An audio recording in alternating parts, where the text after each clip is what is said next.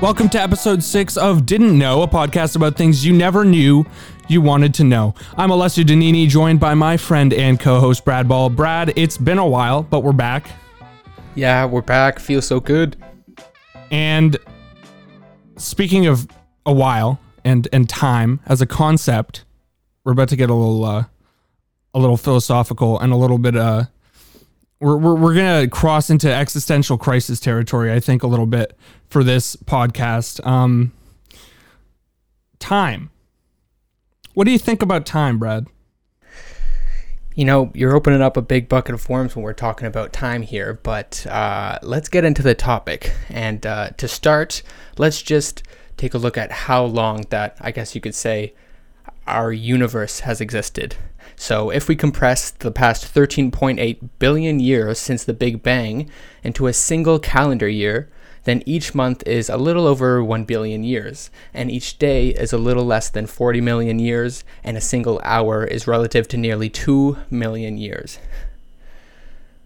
It wasn't until 9 months in, September 21st on our cosmic calendar, that the first organism existed on Earth's surface, and it wasn't until late at night on New Year's Eve that one tiny change led to the start of our human evolution. And in the very last second of our cosmic calendar, humans now covered every mile of the planet. So we have really only existed for a sliver of time that we've been around, and this goes to show how little humans have inhabited the planet for, and the effect that time has on everything.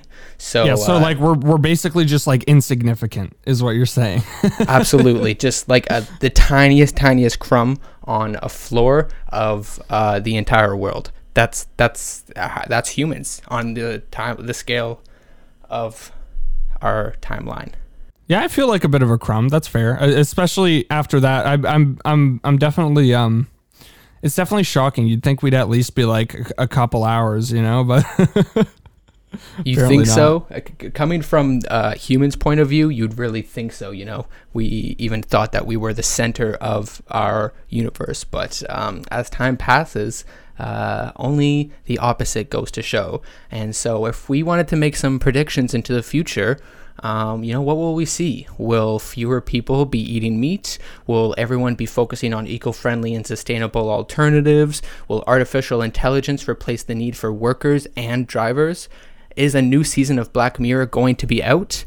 Only time can tell. I love you.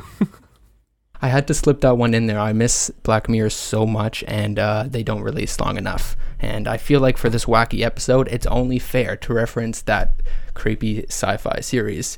So let's jump right into it. If we just wanted to take a quick glimpse into the 10 years of our future, this is a study from 2015, thanks to United Nations. So the world's population will reach 8.5 billion, which is a 15% increase from 2015 to 2030. India will surpass China and become the world's most populous nation. The number of megacities in our world may double by the end of 2030, with nearly 2/3 of humanity living in urban centers now, and more than a billion people on our planet will be over the age of 65. Talk about a bunch of old people. So, like, a lot changes, obviously. More than a billion people over the age of 65. I mean, I guess that has to do...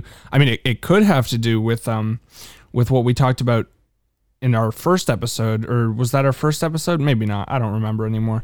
Not the first. When we talked about CRISPR and its potential to affect aging. But like...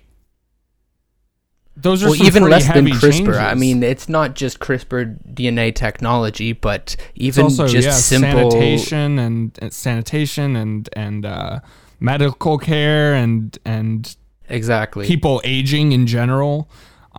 That's absolutely insane, though. So that's just a small glimpse of the statistics of what our planet will look like in the year 2030. And so, even already, I'm struggling to grasp what. Things will be happening, the way our government will function, just everything. And there's so many questions. And so let's try to go a bit deeper and explain. How about that? Sounds like a good plan. And you know, I've actually got your back when it comes to talking about especially the future, not only the short term, but also the long term, because the way I look at it, one sad thing to think about when it comes to the future and what may happen is the things that are going to exist, events that'll happen, concepts that we'll understand or maybe still not understand long after every person on Earth has passed on, right? So like the things that we'll never be able to experience and understand, it's possible that today no one who's currently alive will ever understand how the universe works or how life began or how dreams work or how the brain works fully, where antimatter is.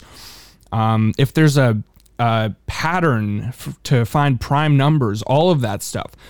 And on top of that, nobody today is going to see any of the crazy cosmic light shows brought by supernovas and galaxy mergers and earth-changing events that will happen in the future. So I actually just kind of wanted to go through a few of those and start with an example, because I like examples. And this is an example to kind of help you and everyone really understand how ridiculous of a concept time is. So as we know, the Earth orbits around the sun once per year. That's how we got our definition of a year. That's how we measure that time period. So think about this. Since Neptune was discovered in 1846, we won't have observed its second full orbit of the sun until the year 2170, which is like, that's a crazy amount of time, right? When you think about that. That's so far away, but at the same time, you can get even larger. So in the grand scheme of things, it's not that far away. Oh, not even close. I mean, 100 years even is nothing, right? This is going to happen in around 149 years from 2021, and 149 years is absolutely nothing, as we're going to see in a second. So I'm going to go through some fun ones and some less fun ones. So we'll start with the next one. And we're going to go in a chronological order because that makes sense to me. So in the year 3183, the time pyramid will be completed. So basically what that is a set of blocks that are placed at a rate of one every 10 years. There's going to be a total of 120 blocks, and three of them have been placed since 1993. And in 1,200 years, they're going to kind of come together to form a pyramid. And that's really just a way for the artist to, and yeah, it's a piece of public art. It's a way for the artist to show how insignificant the individual human life is compared to time, and to also to show on a less sad note how amazing the passage of time is as a concept. More on the note of human accomplishment and things that humans are doing that you know we won't see the fruits of for thousands of years. In the year 8113, the crypt of civilization will be opened. So this is basically a room-sized time capsule that was sealed before World War II in 1939, and it contains kind of like an idea of what life was like back then.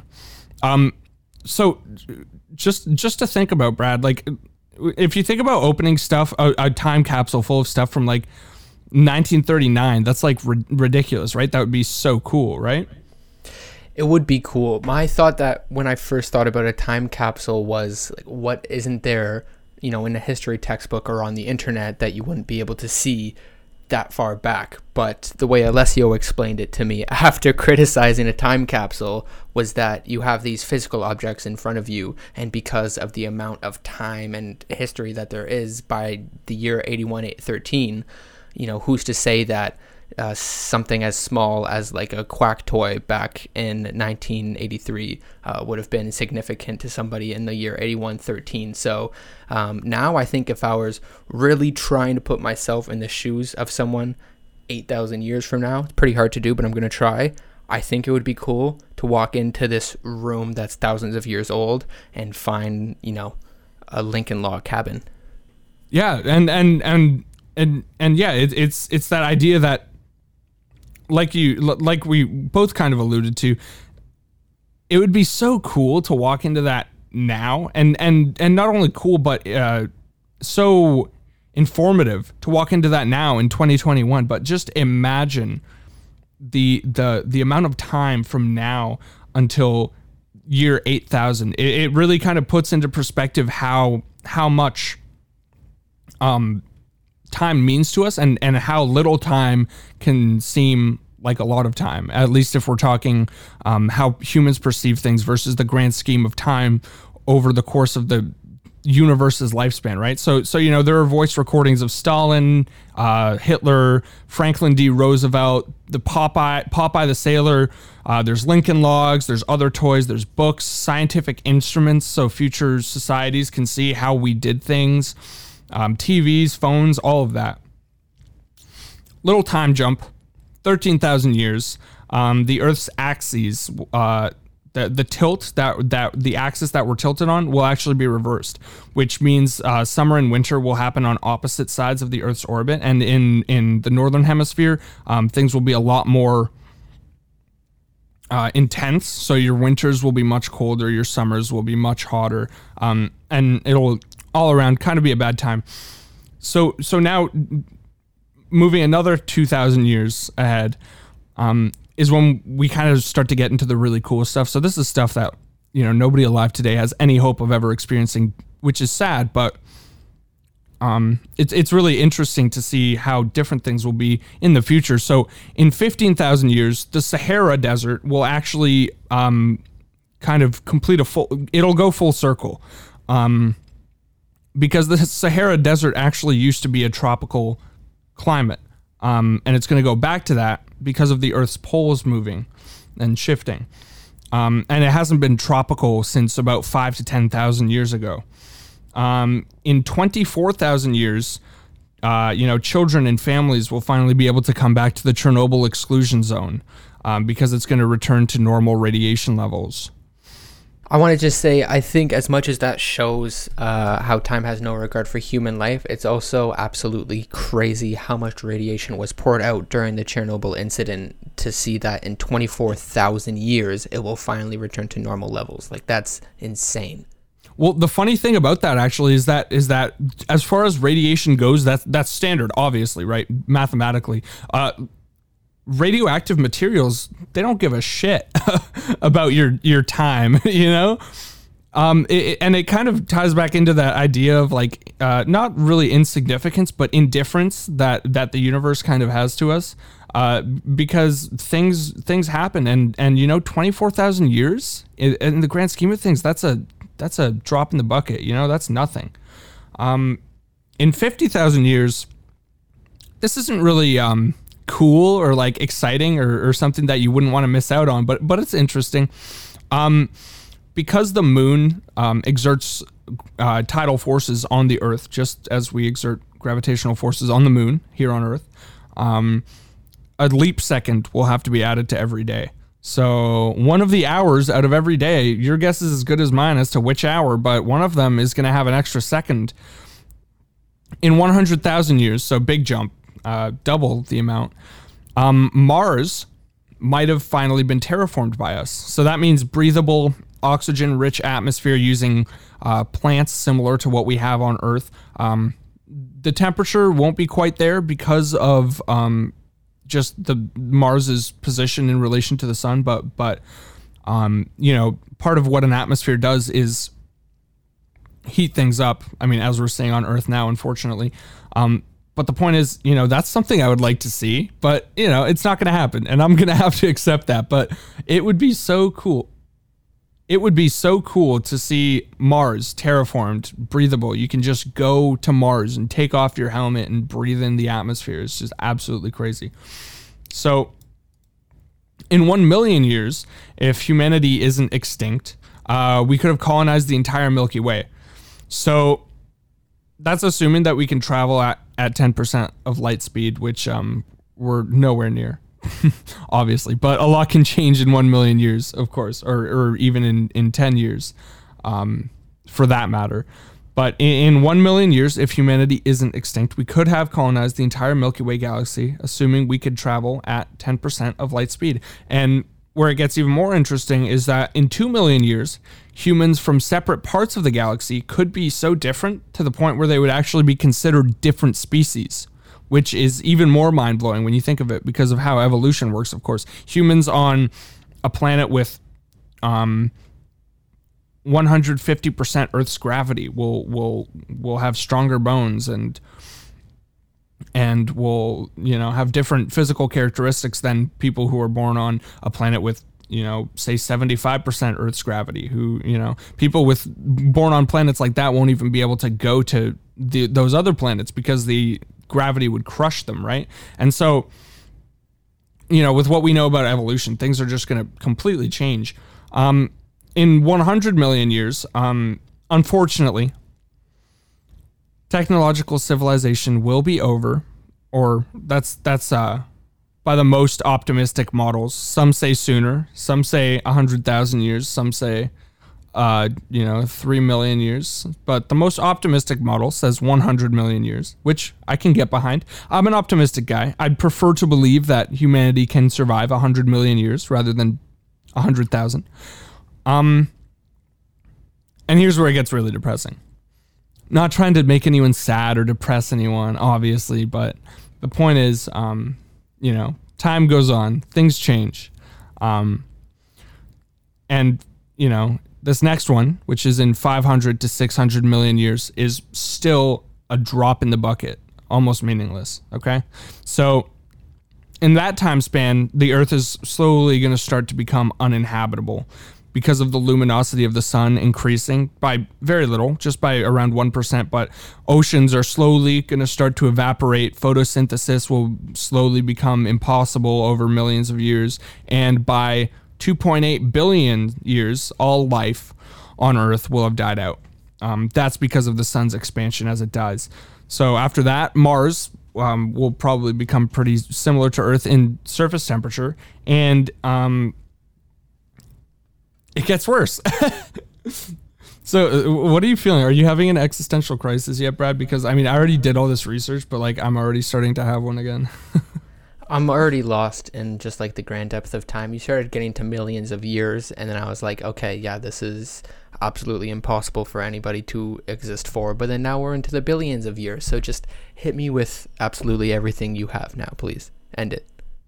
Well, there are some actually cool things. So in 4.5 billion years, the Andromeda galaxy will collide with the Milky Way. Not that anybody will be living on Earth, but people anywhere in the Milky Way galaxy, which, you know, if we make it there, it's technically possible that we could escape Earth and go somewhere else. So the Andromeda galaxy, which is the closest galaxy to Earth, will it is currently moving towards us very fast, actually. Obviously, with the expanse of space and how large the distances between astronomical bodies are, it's going to take 4.5 billion years. But at that point, any humans alive in the galaxy, or anyone alive in the galaxy, whether they be human or not, will be treated to the most amazing, constant light show that you could ever imagine. Hope somebody takes a picture. Yeah. Even in the years just before, or the millions of years just before, imagine looking out into the night sky and just seeing a galaxy just like fill the entire sky. How friggin' cool would that be, dude? Like, come on. Even just the millions of years leading up to it. Yeah. Just like being side by side. It's kind of just like, they're getting pretty close there. Yeah. So what's going to happen with that is they will collide. Most of the stars will actually, you know, there's, I think it was a 1 in 100,000 chance that the Earth will be ejected from the galaxy, which won't actually affect the solar system because of how things work. I mean, our star will be ejected from the galaxy. But point being, they're going to merge into a mega galaxy called Milkdromeda, which is, you know, scientists at their naming conventions again. Great name, guys. But the point is, it'll be, you know, absolutely mind-blowing and awe-inspiring, and I wish I could see that, but unfortunately I don't have 4.5 billion years to wait around. Man, who's got a PhD and comes up with the name Milkdromeda? I know, right? I mean, at least it's simple, right? At least it's so basic that you can't really be mad at the guy. Because, there's no getting that wrong. It just makes sense, I guess.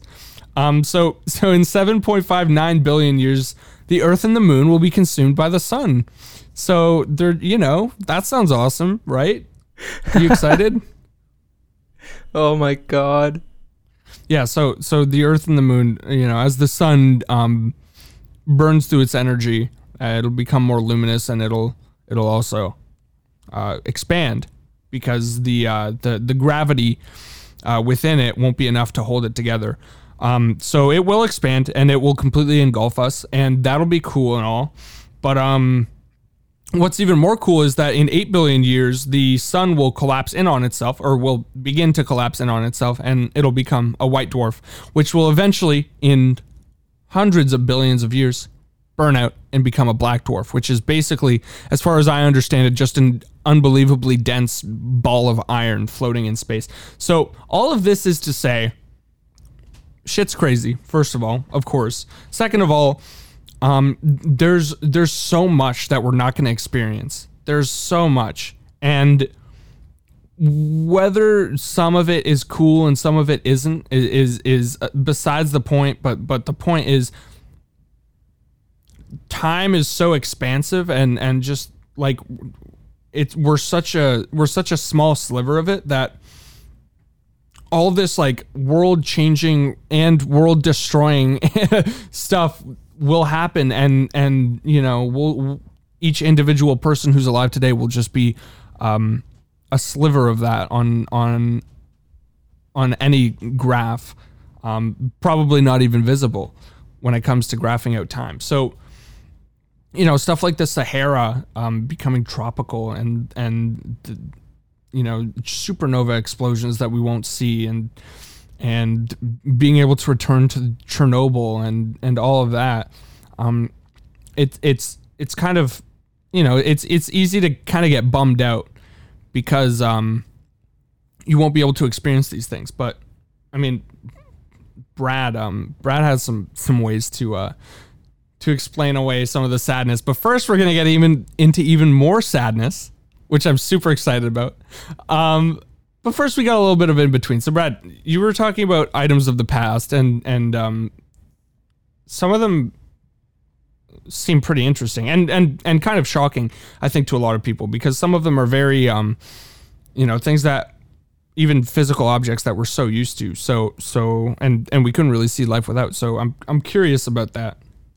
Yeah, exactly like you said. Some of it is shocking because it's such a part of our daily routine that we wouldn't think that things would have changed. But also there's some of this that doesn't come as a shock at all, and we're actually really already in the transformation towards it already. So let's get started with cash and also plastic credit cards. So cash has been dying quite quickly, but another form of payment that won't be around to even see 2030 will be physical credit cards, because right now currently people are ditching plastic and going digital, from options such as Apple, Samsung, and Android Pay right from your phone, and products like Square, which make it possible for even the tiniest vendors and businesses to accept digital payments. So you've probably seen Square before. It's that tiny, tiny white square that probably the smallest of business owners have, and that makes it possible for them to take payments anywhere, anytime, without any bit of cash or a cash register or change. And so payments might full well be digital by 2030. This program is not sponsored by Square. Not sponsored by Square, because they are PayPal, and PayPal needs to pay any kind of promotion. So don't go with Square. Just don't. Next up, we have cords and chargers, which can usually be frustrating, especially the more that you have of them. They just get tangled, lost, eaten by your pet, whatever. So everyone knows how effective Bluetooth is, and this change has obviously already begun. So although it hasn't banished all wires just yet, chances are that at the very least, every accessory in your household that requires a cord right now will be gone and swapped out for either Bluetooth, Wi-Fi, or NFC technology. So some of it is still quite expensive to get your hands on absolutely everything, but as we've seen with computer storage and other tech inventions, these things do get cheaper over time, and eventually they will be everywhere. Another item, just as I mentioned, is physical storage drives. And so these are things such as CDs, DVDs, USBs, and even portable hard drives. They're becoming irrelevant with cloud storage existing and only becoming cheaper and cheaper. So this one is a bit questionable for me. I want to hear your opinion too, Alessio, but it's because of how frequently I use portable hard drives for my job. They store videos and photos, and sometimes I bring them absolutely everywhere with me just so it's a real quick upload. It's safe on there. I can delete my SD card and then continue shooting. So although I understand the other three being obsolete, such as CDs, DVDs, and even USBs to a point, we're starting to see those leave already. There are plenty of options for cloud storage, the most popular being Google Drive and Dropbox already. And so a lot of people have large expectations moving forward for the future of cloud storage. But I have to ask, do you think that this storage alternative can be safe as physical copies though? I mean, we've seen some issues with cloud storage leaks before, and I think people have some really deep feelings of privacy with some of the things that they end up putting on storage. So I think physical drives might be around to stay for a little bit. But what do you think about that, Alessio?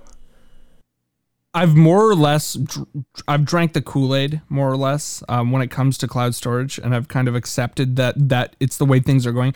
Hell, I mean, I think it's even extremely useful. I mean, obviously for certain things, like the Google Drive that you and I use to upload our clips and stuff to, or the 100 gigabytes of drive storage I have and I use for my remote work, right? It's super useful. But I do worry about security, and I really try not to put anything sensitive on there because of the security concerns. I honestly, I don't know enough about cryptography and security networks and stuff like that to really have an informed opinion. But you know, my human reaction is no. My human reaction is it's always going to be safer to have physical storage.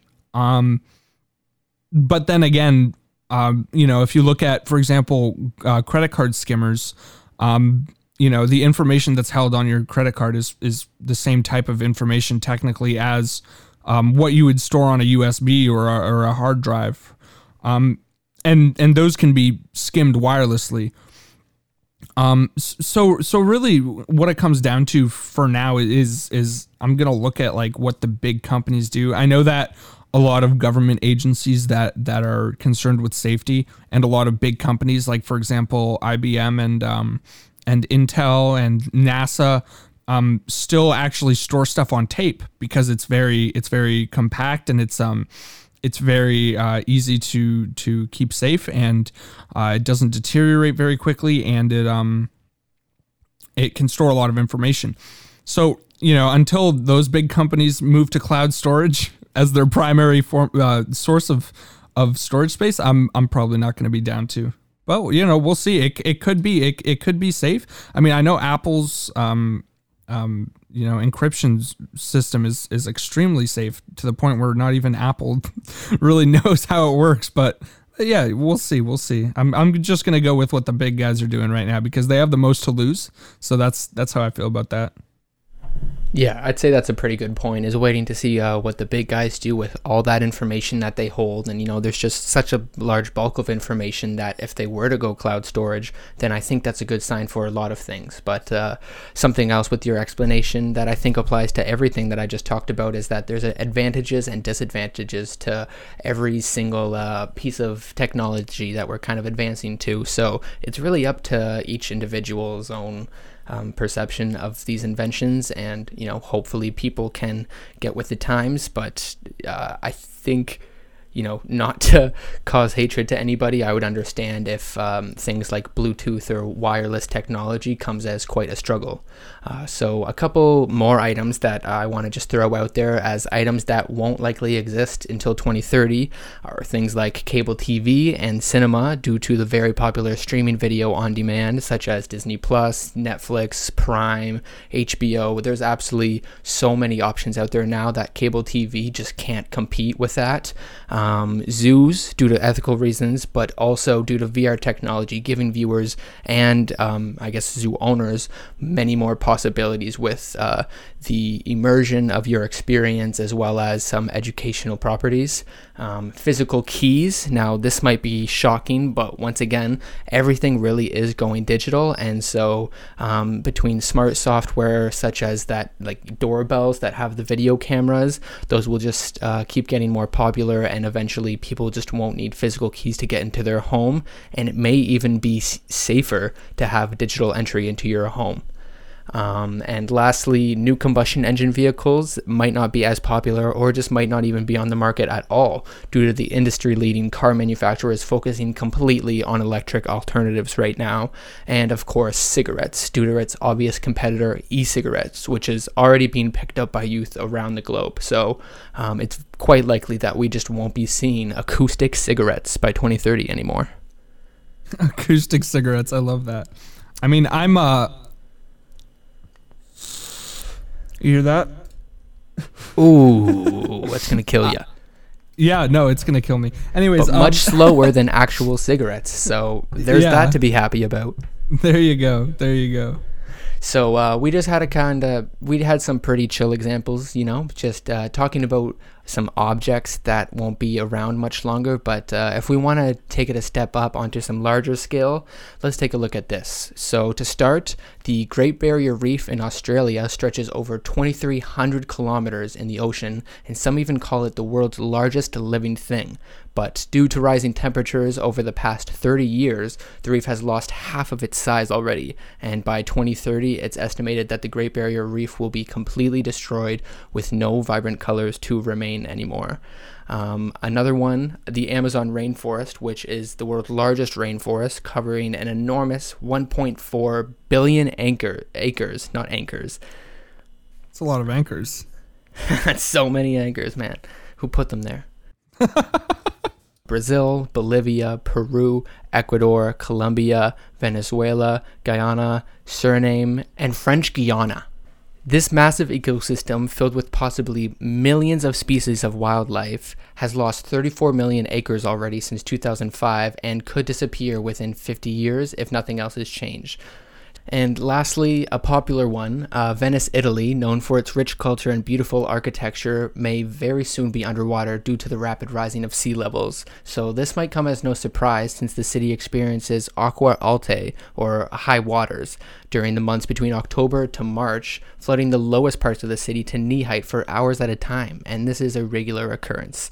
Although very recently, the city actually added a deployable water barrier that can block high tides rising up to 187 centimeters. So that's pretty good for the city, and luckily they haven't been experiencing any flooding due to this new system, but this will not hold up against climate change. So most of the ideas that I've talked to you about, or actually all of the ideas that I've talked to you about, have been taking place over decades and decades, but they all point towards effects of climate change. And so the tricky thing about the future is that nobody can really predict it, and absolutely nothing is set in stone, but these effects do come from a human cause, and things don't change unless behavior changes. So it's likely that these will progress, But to take it even further, I want to just throw you guys deep down into the future and the things that we are experiencing today that the future just won't be experiencing. So to start it off with a little bit of a depressing point, so humans have a 95% probability of being extinct 10,000 years from now, according to Brandon Carter's doomsday argument, which argues that half of the humans who will ever have lived have probably already been born, which means that we're on the other end of that now. And 100,000 years from now, our constellations will no longer be recognizable in space since the shifting of stars and Earth. And instead, if humans choose to, there may be new constellations. Another one is the red supergiant star Betelgeuse. It will be exploding in a supernova, and it will be lasting for a few months. So the supernova will be visible from Earth, even in daylight. So, you know, grab your sunglasses and just kick it in your backyard, watch a supernova happen, you know, no big deal. So this actually occurs most likely within 1 million years, and perhaps even as little as the next 100,000 years. So keep your eyes open. Betelgeuse really could just be passing by at any moment now. Yeah, apparently it'll look like a second sun in the sky. And like you said, it'll be even visible from daylight. So that would be, whew, that'd be crazy. Yeah, you got to stock up on that SPF 120.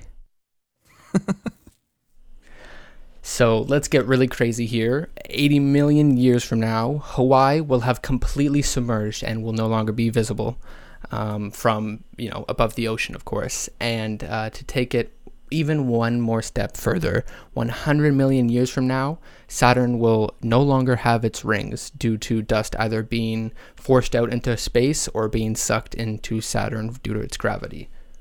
So that's just to once again throw you down the massive cosmic scale of our universe, and stepping 100 million years in the future is not even a step close to 1 billion. So past that, I mean, you could go on and on and on, but we thought we wanted to keep it short with 100 million years, you know, nothing too crazy, nothing too out of the realm of possibility.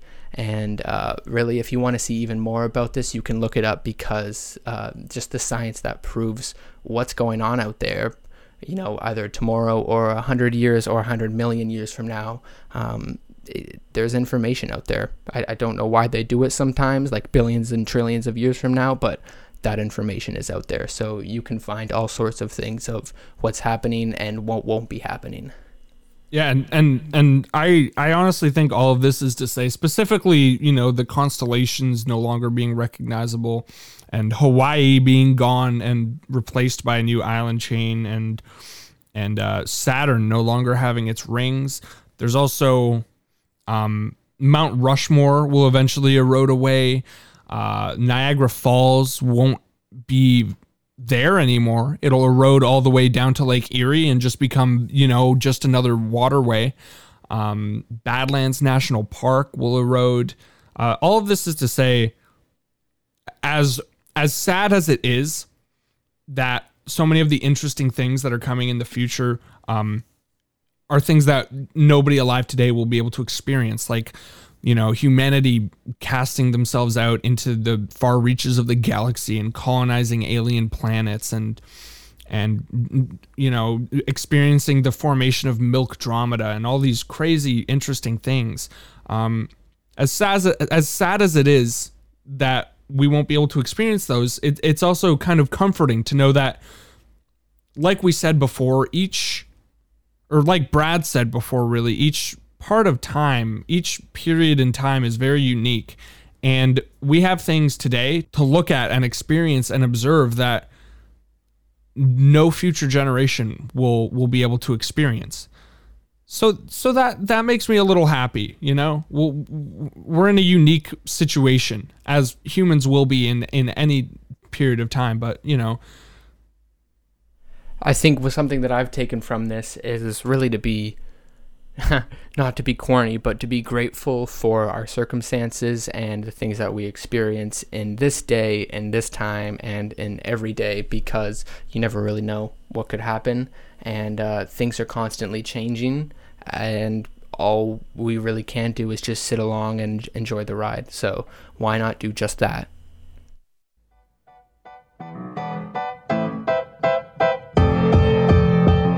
That's all we've got for today. Thanks for listening. You can follow us on SoundCloud, Spotify, or wherever else you find your podcasts. And be sure to check out our website at didn'tknowpodcast.com before time runs out. I'm Brad Ball.